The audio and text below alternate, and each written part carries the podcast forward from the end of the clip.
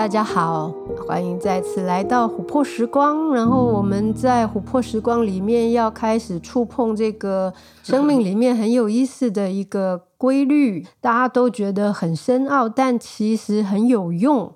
那怎么样子可以觉得没有心理障碍的去来认识啊？易经可能要请吴老师来给我们呵 呵指点一下。这样，我我首先要跟大家讲，它易经能称为易经啊。嗯所谓的群经之首，大家一定要记住一个东西，叫大道至简。嗯，就是我们可能被吓到，就是大家会认为易经是一个很复杂的、很复杂、很难的一个东西，嗯、或者怎么怎么样。其实不是。嗯，对，那。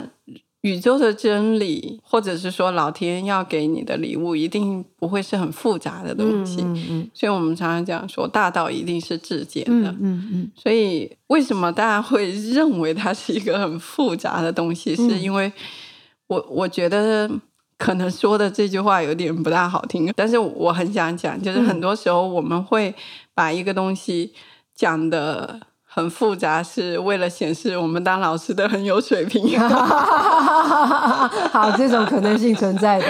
对，其实真正的东西是很简单的，嗯、因为他他就讲阴阳嘛。对，易就是拆开来就日月嘛。嗯嗯，嗯对，他就是在讲阴阳的关系。嗯、那从生物学的角度来讲，他就是在讲我们身体的正离子和负离子，就正正负两个电离子的交互的一个关系。嗯。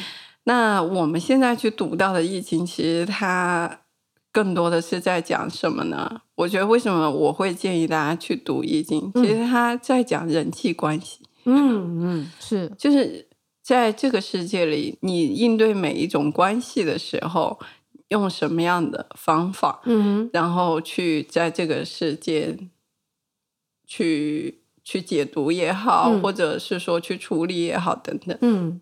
这是我们现在去看到的周文王解出来的这个易经的这个部分，但是那个其实偏离了本身易经本身它要传达的那个部分，哦、因为它还是用来呃解决一些世俗上的一些问题呀、啊，对，或者什么之类的。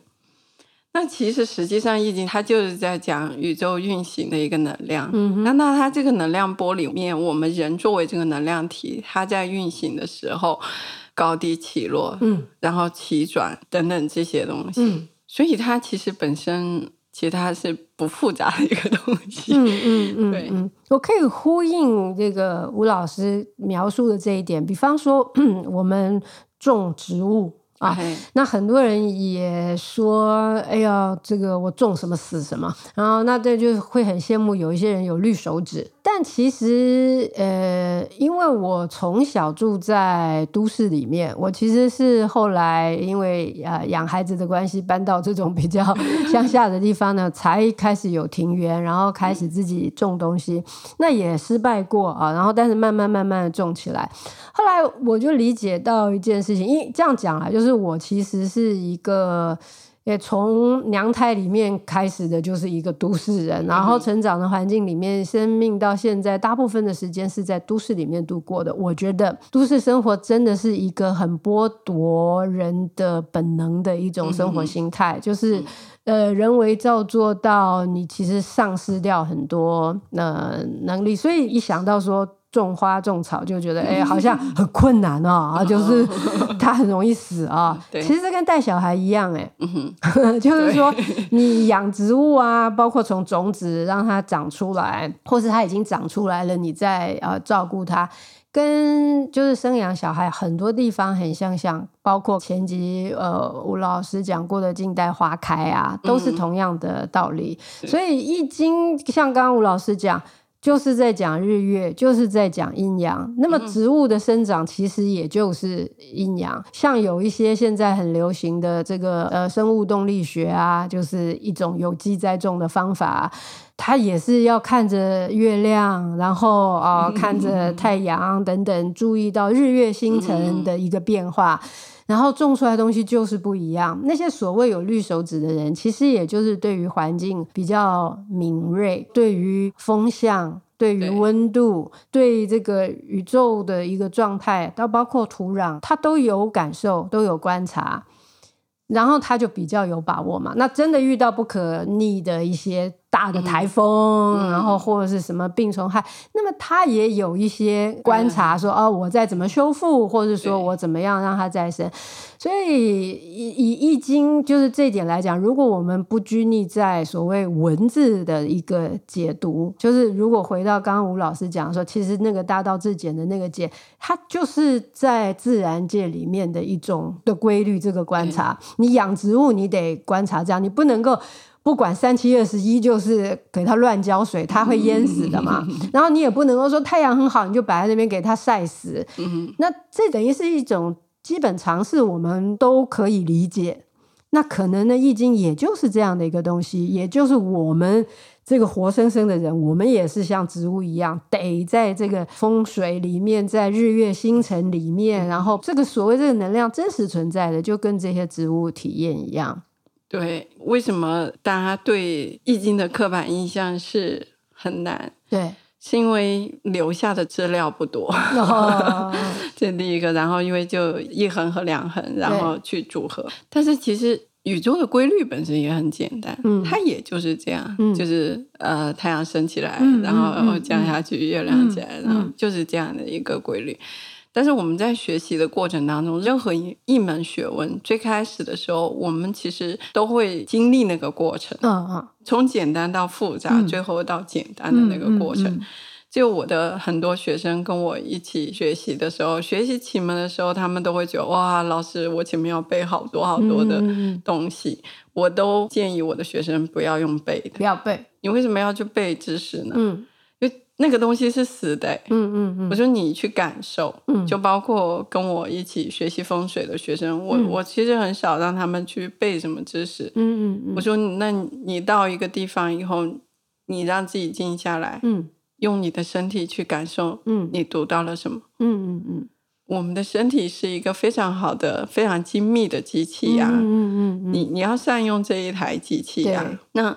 你去感受所有的宇宙的能量，其实它都可以用这样的方式。嗯，但是这一个的前提是啊，你需要有这个概念。嗯，啊，你要理解，就是这本书它的一个频率是什么。嗯，知识也是一种频率，所以。有一些比较知识激进派的做法，他们会在小孩子睡觉的时候，然后不断的播放。对对对，有没有有没有听过那种？有有有，我之前听到。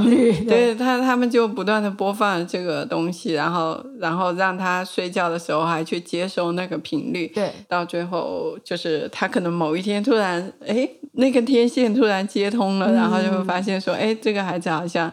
呃，开窍，这个开窍啊！嗯、但但前提是你要有那个频率。嗯。嗯嗯，所以，因为大家过去学知识，对于一门知识的难度都在于说。我要先把这些知识全部理解背下来，嗯嗯，对吧？嗯，但那本书就很厚了，还很多学生就是跟我讲说，老师每个字我都认识，然后凑在一起，我不知道他在讲什么。对对，就是中文八级，但是就一个字没差，但是就是不不懂他在讲什么。对，它的难度是在于我们跟过去这个语言的一个转换。嗯，但是实际上，如果你真的呃明白。易经它在讲一个什么样的规律的时候，嗯嗯、就他在讲哪个维度应该讲说，然后你再去学这门知识，就不会局限于在那本书里面。嗯哼，嗯哼，你只是借由这本书打开了那个维度的，嗯哼，钥匙。嗯哼，打开了以后，你会发现说远远不止书上的这些东西。哦，对，嗯，所以才会说很多的易经老师也好。老师教的很多内容，可能学生长出来的不止这些。那、哦、是他长出来的智慧，其实是多于老师教的这个部分的。嗯、那个部分是哪来的？嗯、是他拿到那个钥匙以后，嗯、进入到那一个图书馆里面，嗯嗯嗯、然后下载下来的信息。嗯嗯嗯嗯、所以《易经》它只是在讲这个大的宇宙的一个规律。我们借由这一本书，然后去。打开那一个知识库而已。嗯嗯嗯。所以，但是如果我们没有这把钥匙，嗯，那其实你是没有办法进到这个知识库。嗯，所以它只是一个钥匙而已。那你如果把它作为一个钥匙来讲的话，它就不会是一个。多么复杂和难的一个东西，对我我很有感受啊，就是刚刚提的也有一个分享心得，也是因为毕竟他在探讨生命现象背后的规律。嗯、当然，人世间的那个现象是比较看起来比较繁杂的，所以要突破那个，就好像要看穿这个东西，大家都会还是会觉得比较难一点。但是在自然界里面的话呢，当然自然界的这个知识也好，或者是说说它的现象也很蛮丰富多元的，可是自然界里面，它因为少了这个文字的呃这这种障碍。啊，嗯、比方说你去看那个植物，那它不会跟你讲嘛，他说我饿了，我渴了，然后太热了等等，那你就要去感觉。那所以在那边，像很多人说，什么时候要浇水要浇多少，然后最常听到的指导就是说土干的就浇。嗯哼，那其实这个就是感觉嘛。它不是一个什么，当然你可以呃有各种仪器呀、啊，插在那边什么什么之类。可是最简单的方法就手去摸嘛，嗯，或者眼睛看也很清楚啊。不过眼睛看到土都干的那个已经很严重了。但一般来讲是手去摸它，所以我的我自己感觉到，嗯。学易经有一个很重要的可能帮助我们打开跟进入的条件是呢，也是要多跟大自然接近。对，就是假如跟自然的接近程度多的话，去读易经，尤其易经的书里面很多也在讲自然现象。嗯，光是那个解那个卦都是在讲自然现象。第一个首要就是这一个这这一个代表了什么自然现象？对对对，在这一个自然现象里面，然后人会有什么反应？是，对。比如说我举一个疾病的例子，嗯、叫癫痫。哦，好。癫痫通常它发作起来是在头部，对吧？对。然后就抽搐。但是大家知道癫痫通常是在什么样的自然环境下这个疾病会产生吗？嗯，通常癫痫发作的时间都是打雷的天气，阳性特别旺的天气。哦，是。我们讲说打雷的时候，它是不是自然界会放射很多的电出来？对。那这时候，我们如果一个人本身他的头部他有。癫痫这个病因的存在的话，他、嗯、的头部本身是电量过多的。嗯嗯，这时候他在接受更多的电的话，别人是没有反应的。嗯，但是这个人他就会怎样？嗯，他就会发作。嗯嗯嗯嗯。所以，那你如果知道我本身的头部的电量是过多的，嗯，那你可能在打雷的这一个时候，你可能就用一些东西去。避免隔绝这个自然现象传导到我们的身体里，嗯、你自然就避免了这一个果的发生。嗯，但前提是，如果我不知道这个自然界这个现象会对人的身体会产生什么样的状态，嗯，那我会认为它是一个疾病。哦，说的太好了，说的太好了，对，所以大家对于身体，因为很多的那个焦虑，对自己的不认识，也是跟我们对于自己存在的一个陌生有关系，就是人对于未知的恐惧，对对对。就觉得我这是一个很可怕的事情，然后大家就会用各种的方法做什么呢？就把大脑打开开路，然后把那个血管多余的那个部分给它剪掉。对，但它并没有解决根本性的问题。嗯嗯嗯、那当你明白哦，宇宙它传导到我的身体是这样，然后你就会。更清楚，我们讲说有的放矢，嗯嗯嗯，对，你就会很从容啊，对对对对，你就不会说突然来了，然后就很那个叫，对，就好像水库会在台风来之前先赶快放水一样的意思。人无远虑，必有近忧嘛，对吧？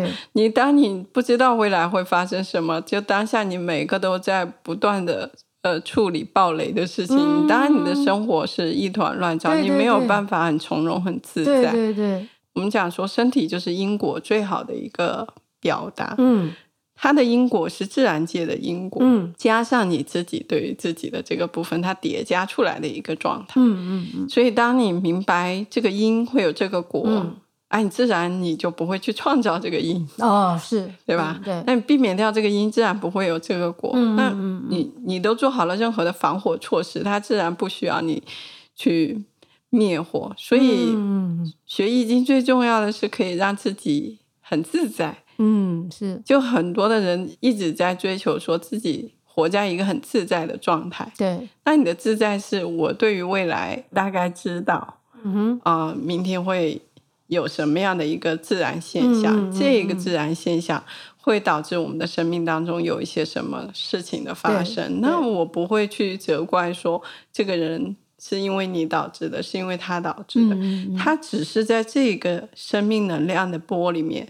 他做了他本该做的事情。嗯哼哼哼哼。好，比如说有人找我吵了一架，我生气，这个人找我吵架。嗯。但你要知道说，哎，这个本身可能他就是在水星逆行的这个过程当中，嗯、水星代表的是沟通表达。嗯。如果你本身没有这个问题，嗯，你身体没有这个因，它不会有这个表达和沟通的这个课题在你的这一段时间出呈现出来。对对。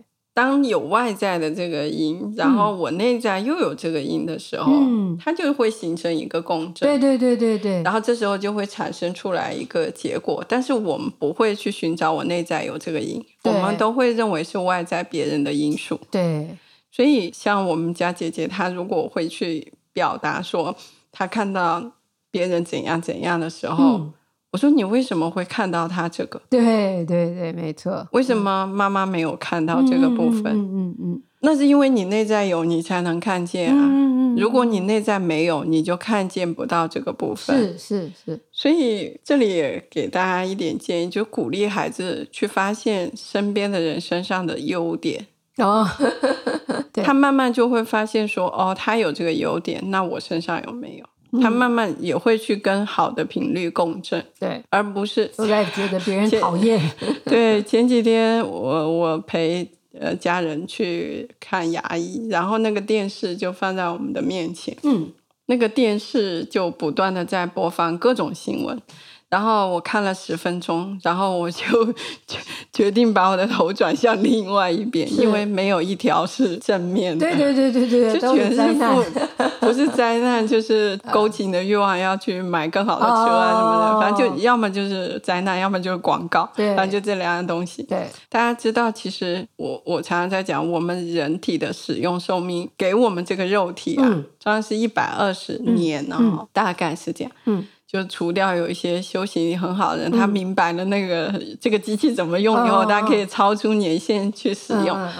那我们每一次对我们自己的伤害，嗯、情绪的伤害，嗯、然后因为情绪的伤害，最后一定会伤害到我们的身体嘛。对，就每一次伤害，你可能就会减多少的寿命的时候，你还会去生气嘛？嗯，就是我我之前跟我学生讲说，嗯，这个事情你同事让你很生气以后。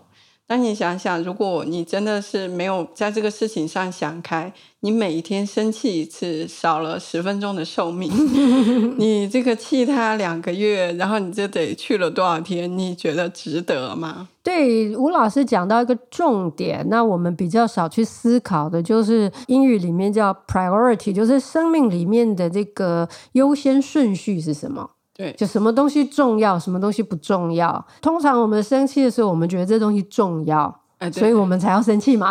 可是真的有这么重要吗？或者是说，如果我没办法解决它，它会让我一直生气的话，怎么办啊？怎么怎么得了？所以其实大家会陷溺在那个气里面，可是没有跳出来看它是不是那么重要。比方说，人家讲一句。乱七八糟的话，你听了当然不舒服啊、嗯哦，可能就所谓生气，或者就我们也不要讲生气，就是有负面感受吧。嗯、对对。可是呢，他乱讲的这句话，对你这个整个生命里面来说，它影响到底有多大？还是说，可能到头来，可能都比不上你自己的那个负面的感受来的影响要大？因为他讲完他就走了呀。讲完就走了。你说，要不然我要消气，我把他抓来打一顿，怎么样？就是我们通常没有处理他嘛，我们就锁在那个情绪里面。然后就一直被那个东西折磨。嗯、我们特别是在群体里面，对啊，你很容易有这一类的不愉快。他讲一个什么，他没有尊重我什么，我就不高兴。嗯、然后我在那边一直来来回回，结果到最后这个事情反而没有做成，然后那个情绪一直在那边蔓延。嗯、那所以有时候我会跟同事们讨论说，到底就这件事情来讲，最重要的是什么？Priority 是什么？那所谓对事不对人这件事情，到底是怎么样子能够发生？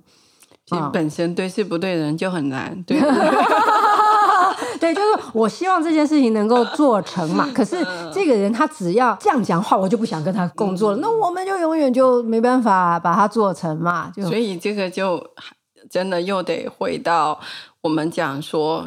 你你还是要有一个维度去认知这个世界，每个人都不一样。对对对对对。那这一个不一样来自于他他出生那一刻，嗯、他接受到的宇宙的能量。嗯，你会发现有的人同样一句话，嗯。这个人讲，我就是可以欣然接受。是另外一个人讲一模一样，一个字都不会变。对，我就觉得这个人不对。你会发现，哎，对，我们很多时候我们都在讲说对事不对人，嗯、可是你如果不理解。你跟每一个人的能量是不一样的，嗯、因为他是这样的能量，我自然有一种属性，我喜欢这种能量。嗯嗯、那他说的都是对的。嗯，对对对。我自然有一种人，我是不喜欢，我的身体是排斥这种能量的。嗯嗯。他百分之一千的对我好，嗯，我都觉得他是有问题。嗯嗯嗯。所以。你没有办法有这样的维度的时候，你在对待世间的很多事情的时候，也没有办法提升到另外一个维度去正确的看待这件事情。嗯哼，嗯哼，你还是在那个能被那个能量所影响的，在做一些决策。对对，对，还有的时候只是今天或者这个月，它的能量是这样子。然后，那这个时候你可能做一些事情，你就很容易碰壁。嗯，然后跟这个人讲话，你就很容易碰壁。其实并没有什么太大的问题。嗯，你要明白，其实最后还是真的就是要明白，我们就是一个能量的碰撞。那你如何去懂得这个能量的碰撞的背后？嗯，它是哪一些什么样的能量在碰撞？嗯嗯嗯。那我有什么样的方法让这个能量的碰撞产生火花？嗯。嗯，还是其他的物质。当你明白的时候，你可以有选择。嗯，不明白的时候，我们是被选择。对对对对，这说的太好了。对，所以当你提升到那个维度，可以去看到这个背后的一些东西的时候，你才有那个资本叫做静待花开。嗯，对。不然我光跟你说一声静待花开，你能做什么？嗯，没错。很多的人选择的其实是一种负面，叫 算了吧。这个算了，其实是一个很负面的东西，是，是因为我没有办法把控，很无奈的一种。对，那个不叫从容，嗯嗯，那叫逃避。对对，从容是我知道在什么时候可能会发生什么，他那一个窍会打开，嗯，他自然走在那一条路上，嗯嗯，那我在旁边观察着这一切。我非常清楚能量的碰撞的产生的结果，嗯嗯嗯，慢慢的看着它，这个叫静态花开。纠正一下这个观念，不要大家最后说啊，我的小孩就是哎，算了吧，摆烂，然后就等吧，就不是一个。结果最后回来说，老师，我就在静待花开，它没有开出来，怎么接了一个、这个？对对对对，并不是一个消极的等待，对对对，没错，对。所以吴老师刚刚讲到太多很重要的一个观念，但是他都回到一个源头，就是你其实还是得去探讨这个生命本身的。其实就是这个生命它存在的一个意义，一个一个源头。你真的得去那边问这个问题，然后那那个规律，当然也有一些人觉得是好像好像很权谋，所以今天这个事情到底怎么样？那我来补一个卦，或者说我怎么去算计？它其实不是。其实不是，它就像我们种花一样嘛。你难道就是把它丢在那边让它自生自灭？其实不是。有的人以为生机农法啊、有机农业啊，就是让天养。但是它有一些它能够存活下来，但是有一些不能存活下来的，你也得去处理它。嗯，就是无论如何，你要应该是说去配合节气呀等等一个变化。过去的那些大祭司也好，国师也好。嗯他真正出山是觉得这个人、嗯、这个事情在那个能量波里顺水推舟一下，哦、对，没有人会说我要去从一个坑里把一个什么东西就无中生有的硬是把它捏成另外一个就是真正的大师，他们是真人都是这样，嗯、他不会说哦，我再去硬掰出来一个什么没有，对，就是。大家有另外一个名词，现在很流行的叫逆天，大家一定要理解，逆天其实是不可为的。虽然我们都很想不老啊，然后啊，或者是什么长生不死，大家就会觉得秦始皇很可笑。但是如果你也抱着一个逆天的一种期望的话，那你其实也跟他一样嘛，你也是要求什么长生不老药，其实是一样的事情。所以，我们不能。逆天，但是你要顺天的话是怎么个顺法？那你还是得知道，像吴老师刚刚一直提到的那个流，那个流到底怎么流？然后呢，它的那个规律到底是什么？这个东西还是，当然有一些人天赋异禀，他就去感应。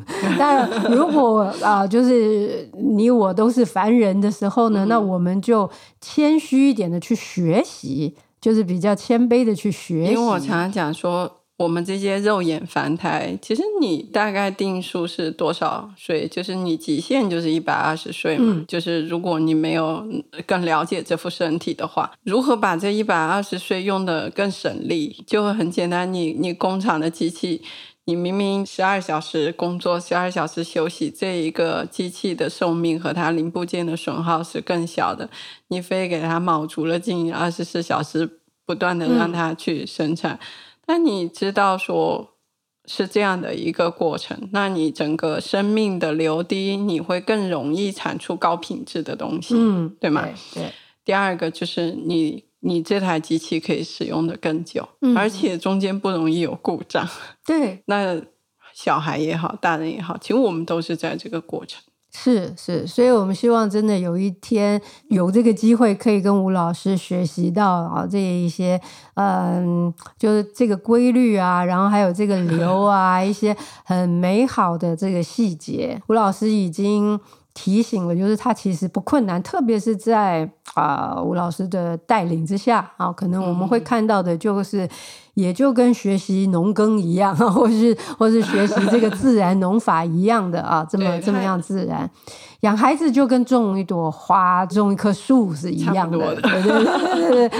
所以呃，不管是易经也好，或者其他的探讨生命的源流的这一些努力，应该都是在教养上面，或是在解决亲子关系上面非常有帮助的、非常有影响的这样子的一个嗯，就是工作方向。大家就不要被易经这个框架所框住。对对对对对对，对，就是你打开那扇门以后。你会发现是一个无限广大的世界，嗯嗯嗯，但是我们很容易被一本书或者一个知识的框架框住以后，然后在那里面琢磨，嗯、然后你就会发现你很难去超越前面的人。嗯嗯嗯嗯，对。所以希望我们都有机会呢，能够一起去探索一下这个生命的源流，然后在我们日常生活的各种人际关系，包括亲子关系里面，都会更从容，然后呢，就是更有智慧的去应对，静待花开。